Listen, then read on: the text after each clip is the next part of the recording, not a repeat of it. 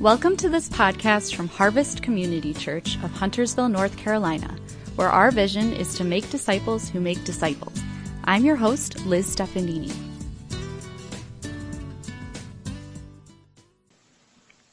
I'd like to start by putting a picture up, an aerial picture that was taken really way back at the beginning uh, of Harvest. Uh, we, we've been on this property. The church was founded in 96 and 2002 we moved here. We own 26 acres. Um, and it goes in that picture. You can see, if you can imagine uh, what's uh, what you can see up front. There's probably 12 acres or so, and and then we go off into the woods and around, and it opens up again in in the back. Uh, God gave us this property, and I mean literally gave it to us. It didn't cost us one penny. Um, just an amazing miracle story many years ago. Um, and so after we had the property, we were building um, our funds up so we could start constructing a campus here. And uh, they, the architects drew a master plan that had kind of three pieces to it. The first item is right where we are right now. We're in this um, worship center that has a cafe and commercial kitchen and all of our classes behind us. That was kind of phase one, which interestingly originally was going to be on the other side of the property. Um, but uh, they wanted us to pave that dirt road, which is now paved, and spend a hundred thousand dollars um, uh, to pave it and curb it and put gutters so the cows that lived on the other side would have something. We said, well, maybe we'll do it another way. And then phase two would be like a family life and more education and uh, maybe a prayer center and other things. And then phase three ultimately would be the worship center in between the, the two of them. Once they, once they got us to that spot, then in this property, they created uh, some more blueprints. I mean, page after page after page. All of it was built around a master plan. I don't know much at all about construction, but it was interesting to watch over, I guess it took 10 or 12 months to, to get it from just dirt to, to where it is now. And it was interesting to watch all these people come in. The, the graders would come in and move dirt, and then they would come in um, and pour the foundation. Having a master plan was essential. Everybody know, knew what to do, when to do it, where to do it, how high to build the walls, and all the rest of it. You have to have a master plan. Can you imagine um, everybody just saying, oh, yeah, let's, let's build a church building out there and let's just show up. Uh, where, where should we go next? No, you, you start with the master plan. And it's not just in construction. I mean, some of you are teachers. You have a master plan for your classroom. You have a semester plan or maybe lessons plan for, for that week. Uh, coaches have practice plans. If you're a pilot, you submit a, a flight plan. That we, we start with plans. Today, as we're continuing this series called uh, Loving Like Jesus, a love like, like, like Jesus, I want to invite your attention to Matthew chapter 28, and we're going to learn about the, the biggest master plan of all for our world, the one that was written or spoken by Jesus himself. Matthew chapter 28, when we get to that spot, Jesus has already died. He's been buried and he rose from the dead. And verse 16 says, Then the eleven disciples went to Galilee to the mountain where Jesus had told them to go. When they saw him, they worshiped him, but some doubted. And then Jesus came to them and said, All authority in heaven and on earth has been given to me. Therefore, go and make disciples of all nations, baptizing them in the name of the Father and of the Son and of the Holy Spirit, and teaching them to obey everything I have commanded you. And surely I am with you always to the very end of the age. So here's the context. Here's the setting of this passage that I just read to you. After spending three years mentoring and training his disciples, then dying and rising from the dead. In Matthew chapter 28, Jesus met with these disciples and he gave them, he met with them for the purpose to give them his master plan for not only them, but for all his followers of all time. So if you are a follower of Jesus Christ today, this is part of the plan that God has for your life. If you're not yet a follower, He invites you to be that today, and we'll say more about that as we go along. So let's, it's a very familiar passage. Most Christians have heard this maybe multiple times. But let's take another look at it today, and I want to point out four things that we have to understand about this plan in order to really put it in, into practice in our life. And the first one is this. The one thing, we need to understand the one thing that it involves. Making disciples who make disciples. There are a lot of words here in the, these verses. There, there, there, there are a lot of aspects to it. But ultimately, Jesus is calling them and calling us to do one thing and one thing only. And the one thing that we're called to do is to make disciples. Therefore, go and make disciples. Now let's think about the structure. We're reading it in English, uh, but I want to think about the structure of this in the original language. It really, Greek, it really helps us here. You can see I have highlighted in yellow. There's only one verb. There's only one main verb, one imperative, and that is make disciples. Then there are some participles that support that verb.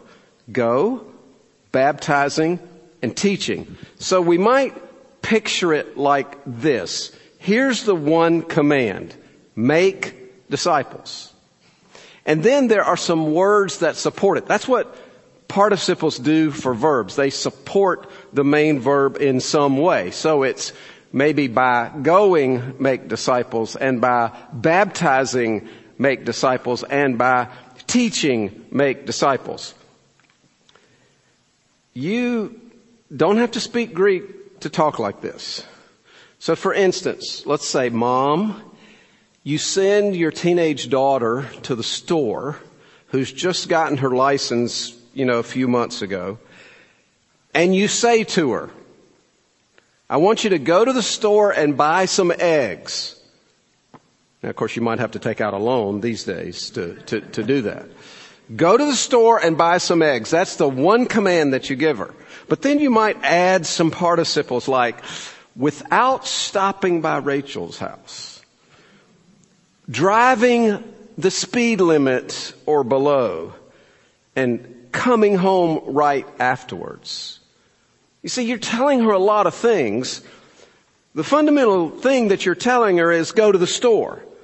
Everything else helps her understand what you mean by going to the store, right? And this is what Jesus is doing. He is saying, go make disciples. Make disciples. And going means being intentional. Um, be intentional. If you're a believer, if you're a follower, be intentional with those who aren't followers of Jesus yet. Baptizing, that means we start with people, not that baptism itself saves anyone. We're going to have a baptism here a few, in a few weeks, the Sunday after Easter, in fact. Several have already signed up and we hope some of you, if you have put your faith in Christ and you want to express that publicly, that's what baptism does. And that's what Jesus was saying to them. That's what it symbolized. These people are no longer walking their own life, but they're they're my followers. So you start with unbelievers and you bring them to the spot of baptizing them and then you are teaching them. In other words, you are going to train them to obey me in everything I have taught you. He had spent three years with these men. He had taught them a lot. He had modeled for them a lot. They prayed together. They agonized together. He saw, they saw his miracles. They, they were sent out by him. And so the goal is not just for people to become Christians and then stay there, but to actually be trained and to become obedient followers of Christ. So there's one main command. Now, many of your translations, the one that we use in preaching and teaching here, is the NIV. And it actually says, go and make disciples. Why does it translate it that way? Let's, let me sh- keep that in mind on the screen and let me show it to you this way. There is a unique relationship between that first participle, going, and the main verb, make disciples, based on where they are in the sentence with each other. There's, there's a link that that one has that the other two probably don't have. So actually, I think the best way to translate it would be like this. Go and make disciples. Go and make disciples. Now, there are nine times, nine verses in the Gospels that use this same exact form, not these same words, but it's the same exact form where you've got the participle followed right by the command right behind it. And all eight other times it's translated and understood as the participle having the same weight as the main verb. That doesn't prove that it should be done this way, but it makes it very very plausible, and I think it's the best way to understand what Jesus is saying. He is giving the word go force. he is saying, here's what I want you to do. Go make disciples. And it's interestingly, even in, I didn't necessarily plan it that way, but the, the illustration I gave about going to the store, I actually did it there, right? Go to the store and buy eggs. Um, Whichever way you translate it, the force of it remains we need to go. Um, I don't know about you, but in my life, I have never ever had a person that's not a follower of Jesus walk up to me and say, Can you tell me how to follow Jesus? Now, we did have a neighbor, one close experience. A, a neighbor actually said that to my wife, but that was after living around him for quite a while and seeing something different. And actually, uh, the neighbor said to my wife, "Man, you, you have more joy than anybody I've seen. What can you tell me about it?" That doesn't usually happen.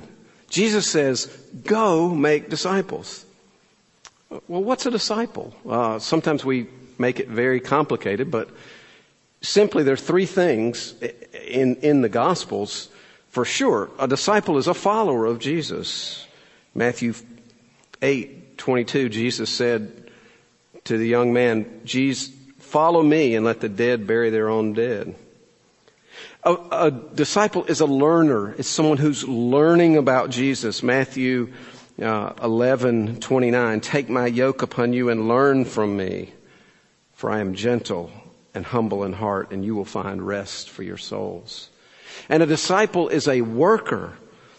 Mark chapter 3, to Simon and Andrew, Jesus said, Come, follow me, and I will make you fishers of men. So we're going to build our main idea. It's in that box there. We're not going to uh, give it all at once, but we're going to build it. And here's the first part of it Jesus' plan is for disciples to make disciples who make disciples. right? He's saying to these first disciples in Matthew 28, Go make disciples. But don't leave it there. I want you to, I want, I want them to be baptized and then I want you to train them to do everything I've taught you, which includes making other disciples. So that I think is the very first thing we need to understand about this passage. We need to understand that this, Jesus is really asking us and commanding us to do one thing. Second thing to properly put into practice is we need to understand who the target audience is.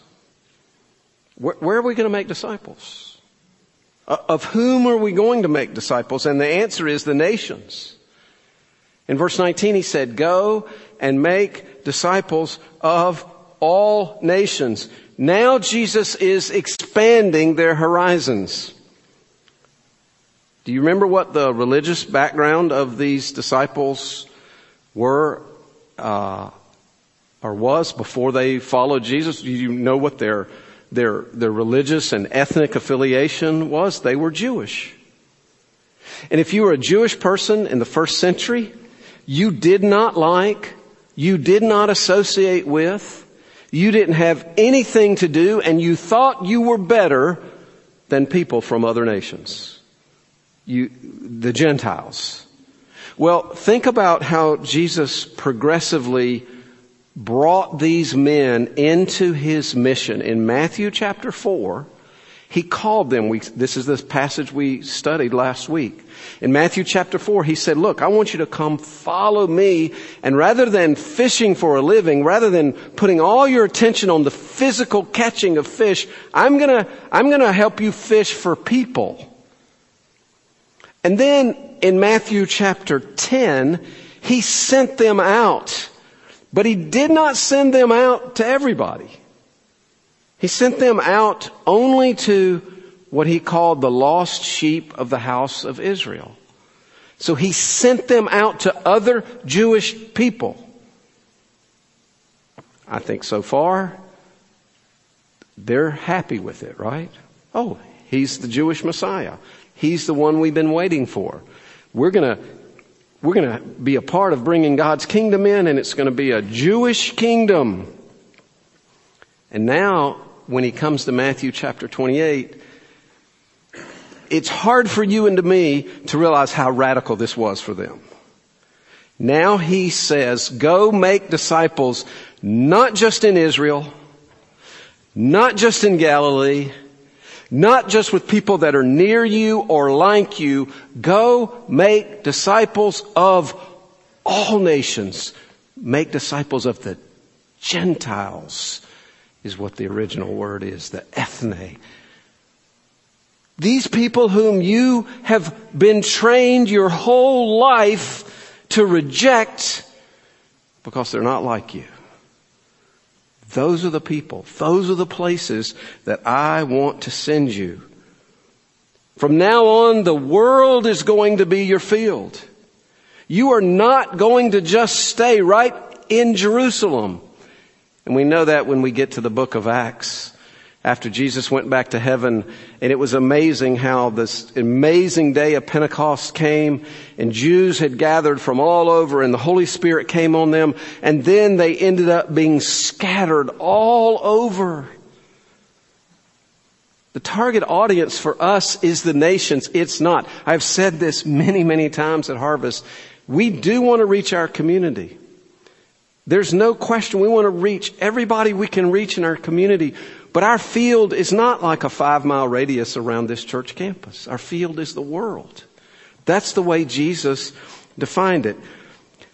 An unreached people group is defined as a group of people who do not have enough followers or resources to effectively evangelize their own people. Typically that's defined as a, a group of people where there are less than 2% Christians. I'm going to put a chart up from the Joshua Project. Maybe later you may want to go home if you're interested in learning about this kind of thing. JoshuaProject.net. Joshua Project has been very instrumental in helping people understand what the world looks like, the world without Christ in particular. And so they have identified, can you, the top number, can you read it? Is I know it's small. It's, I'm looking at the small screens, but it's not that I have bad eyes. I mean, it's just my screen is smaller, right? than yours. Okay, yeah, I can read this one really well. 17,435 people groups in the world. Unreached people groups. Out of the 17,000 ethnic groups of people, 7,425 are still unreached, meaning they don't have, there's less than 2% Christians there. Some of them have not understood or heard about the gospel at all. And basically in population, we're almost 8 billion in the world now, right? 7.9. And it's, it's probably over 3 billion people that live in a group like that that can't do what you and I just did this morning. Get in our car, ride down the street, pass probably five churches, and pull into a church and hear about Jesus Christ. 40% of the world probably is in that situation still today. And the chart, the colored chart is, uh, they, they grade the, the, the progress level in, in the group. So the 7,425, that, those are what they call unreached people group. And then the orange is minimally reached. Uh, yellow is superficially reached. Uh, light green is partially reached. And then significantly reached is dark green. Now, if you take the fact of all of these unreached people groups, and then you take the fact of maybe, who knows, 30, 40% of the rest of the world's population that have heard the name of Jesus, but still aren't followers of Him, church, we still have a big task to do. we have to make disciples of all nations, not just people that are near us or like us. Jesus' plan is for disciples to make disciples who make disciples everywhere. Everywhere. All nations. The third thing that's important to understand in this is our role in it. He, he gave this command to his original followers in the first century. What about today? What about followers of Christ today? What is our role? It is integral to our own discipleship. Verse 20, when he told them to go and, and to make disciples and to baptize them, he said, then teach the, and teaching them, meaning the next group of disciples, teach them to obey everything, which would mean sharing that with other disciples and so it creates an ever or, or a never ending cycle where disciples, the first disciples of Jesus, communicated it with others. And then they communicated with others, and they communicated with others, and so forth. I, here's a picture of it. They're the original disciples. God used them and commanded them to make more disciples. And if, if our screen was like 800 feet wide, it would go the next group and the next group and the next group and the next group and it would end up with us. This is who we are today. If you are a follower of Jesus Christ, there was somebody who told you about that. There was somebody who trained you in how to follow Christ. And they were trained by someone else before, right? And they were trained by someone else before and they were trained, and it goes all the way back to these original 11 that heard this in Matthew chapter 28. So let me put a little brain teaser here. Take a minute or two and talk to one or two people around you and look at these four pictures and see if you can identify what they have in common. Okay?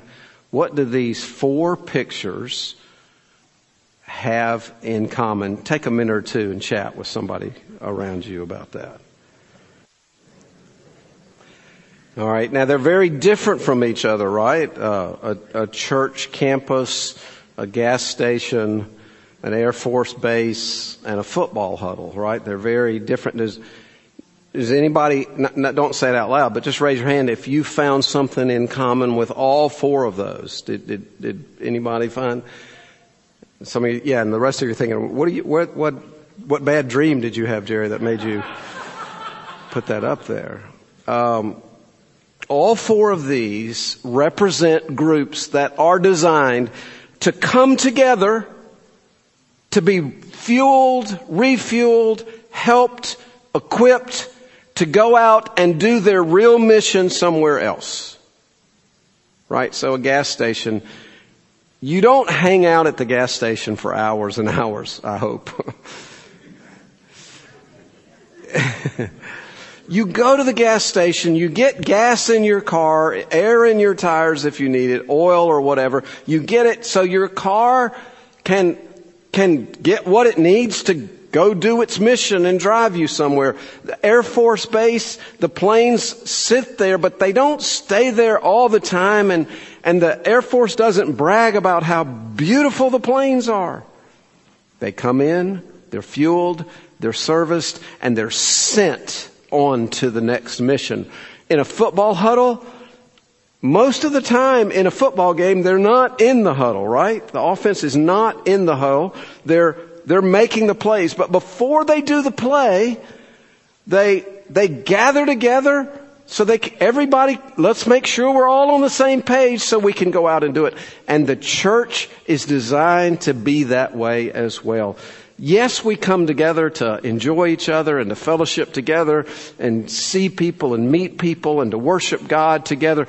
But all, all of this coming together is to equip us to go out and live on mission. So, in other words, the church gathers together like today, and then it scatters. And hopefully there will be fuel there. All right, so there's one more. There's four things. So, so far, the four things that it's important for us to understand. The first one is uh, that it's, it's one thing, and it's making disciples. The second is our target audience has to be not just people near us and like us, but actually the nations. And then thirdly, our role in this, and it's integral to our own discipleship. Finally, uh, Jesus' role. Jesus sends and empowers the workers forever. And this is found really all through the passage. Normally I would have started talking about this first because it comes to us right in verse 16, but I wanted to, I wanted to like piece it all together and finish here. So let's go back to verse 16. Then the 11 disciples went to Galilee to the mountain where Jesus had told them to go. This commission comes from Jesus. It's not just a master plan, but it is actually the master's plan. And there are some small details in this text that really reinforce Jesus' role in all of it. So for instance, the little word told, we read that and doesn't, doesn't seem in English to be very significant. Jesus told them to go somewhere, but it doesn't mean just to speak but it means to designate, to set aside, to command, to order, to direct. In other words, Jesus didn't leave anything to chance.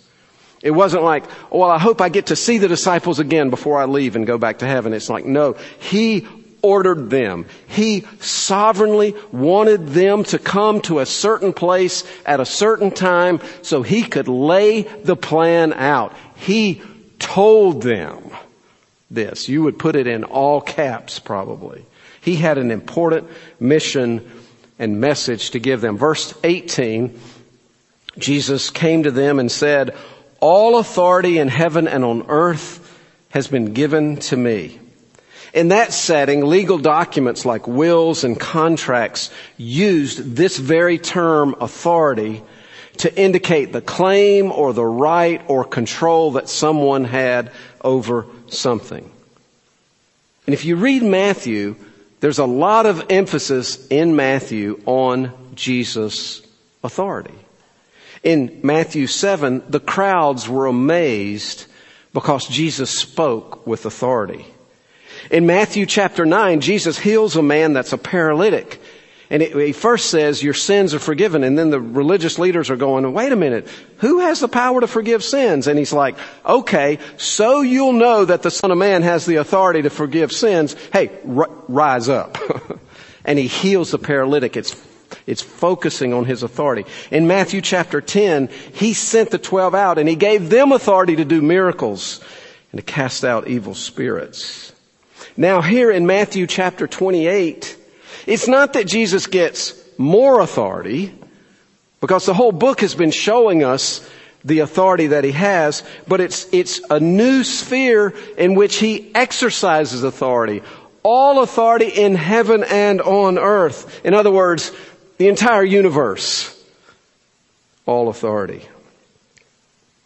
Here's another small but important detail in verse 18, and that's the word came. Jesus came to them. Again, it's easy to read that and go, okay, Jesus came to them. But that word in the Gospel of Matthew is used 52 times. There are 52 times that somebody comes to someone. And 50 of the 52 times it's somebody coming to Jesus. Only two times is it Jesus coming to someone else. This is important for Jesus. He came to them.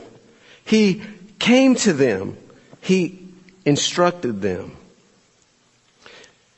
Jesus had a definite plan in mind. Now, the need for evangelism is great. The need because of people don't know Christ, and I put up that chart of the Joshua Project, and I think that should move us, that should instruct us, that should encourage us, and that should help us. But I do not believe the need is the number one reason why we do evangelism and make disciples. I don't believe that at all. I believe the number one reason why we make other disciples is because of Jesus. It's because of who he is. It's like, this is his plan.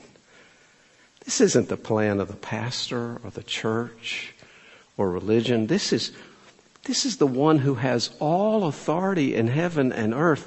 This is our Savior. This is our God. And He is behind it all. He is instructing, instructing us for it all.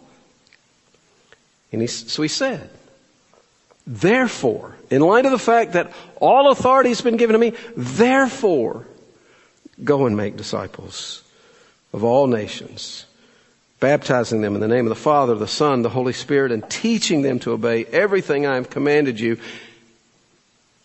And surely I am with you always to the very end of the age.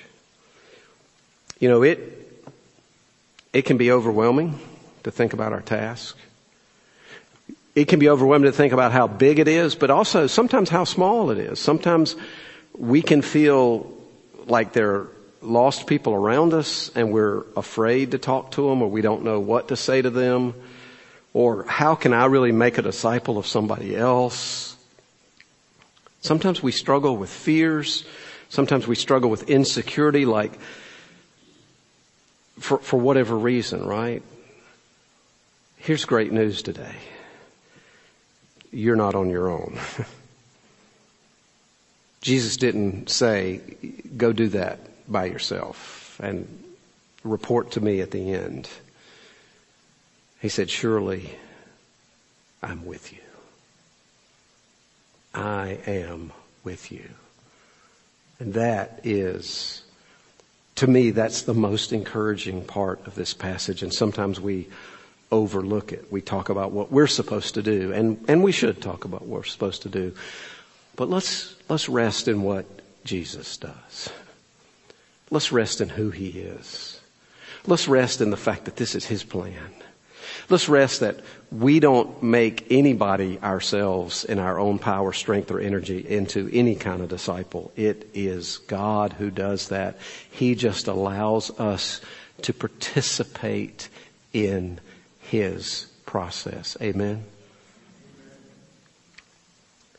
Our purpose as a church is not to have great worship services quote, great worship services or to establish ministry programs or so that we can gather and fellowship with people like us or to feed the poor or do good social things like that. We do all of that and all of those things are good and useful, but our purpose is to glorify God by participating in Matthew 28, 16 to 20. His plan to make disciples of all nations. That means as a church, we're never going to measure our quote success by how many converts are produced or by local results only or by attendance at church functions, but by our faithfulness to Christ and to partner with Him in what He is doing in the world. So will you ask God to help you today if you're a follower of Jesus? Will you ask God to help you in this process of making disciples. The first step is evangelism. Evangelism might sound intimidating to you, but it's really just simply uh, being, doing, and saying. Being, doing, and saying. Being salt and light, being different. Doing good deeds with people and for people. And then saying the words of the gospel. And then after evangelism, the next step is making disciples. It's helping other people grow into being more of a mature follower of Jesus Christ. Um, and really, everyone at Harvest can be involved at some level and in some ways, regardless of your experience or life situation. Everybody can be involved in some ways. No one should be treading water. So, for parents, your number one disciples are right there. The, those those children, child or children that are in your home. That's that's that's number one. Others, uh, depending on your life circumstance, but others can engage in intentional disciple making outside your family. Mostly in our culture, disciple making is relational. And so maybe, maybe for instance, um, a young mom who has a couple toddlers drops off something that she borrowed from another mom and she starts talking about how fatigued she is and also how she feels overwhelmed. She's not sure she's being a really good mom and this and that and the other. And so maybe part of disciple making in that moment is listening well and loving on that person. And maybe it's a hug. Maybe it's a scripture that you give her. Maybe you pray with her and you continue to come along beside her and encourage her. Hey, maybe it's two men and, and one guy just uh, makes a comment. You observe it maybe in their life, but then you see that they're so busy at work that they're not really spending much time with their kids. And maybe disciple making might be having coffee with that other guy and just lovingly encouraging him to, to make sure his values and priorities are lined up with what God wants. And then there are ways that uh, are uh, contributing towards disciple making that aren't necessarily direct, but they contribute towards making disciples in an indirect. So for instance, like we've got a team getting ready to go to Honduras this summer and some of, most of us, only 12 of, there's only 12, so only 12 are going to Honduras, so most of us are not going, but, but maybe the rest of us contribute to the disciples that are going to be made by praying for that team and encouraging that team and financially supporting them. Or maybe it's driving a teenager to church whose parents don't, maybe a, a youth group activity, they, they have no way to get here because their parents don't attend church. Maybe it's being willing to have conversations with somebody uh, from another nationality who's English, they're just learning English like many, many women do on Friday in our ESL program. Well, let me just tell you this story to wrap it up. Howard Hendricks told the story of an ophthalmologist from Dallas, Texas, because Hendricks was a professor at Dallas Seminary. So he knew this ophthalmologist that uh, at one time he was a believer. He was involved in church for like 12 years. He was a leader in his church, but he had never really told anybody about Christ at all.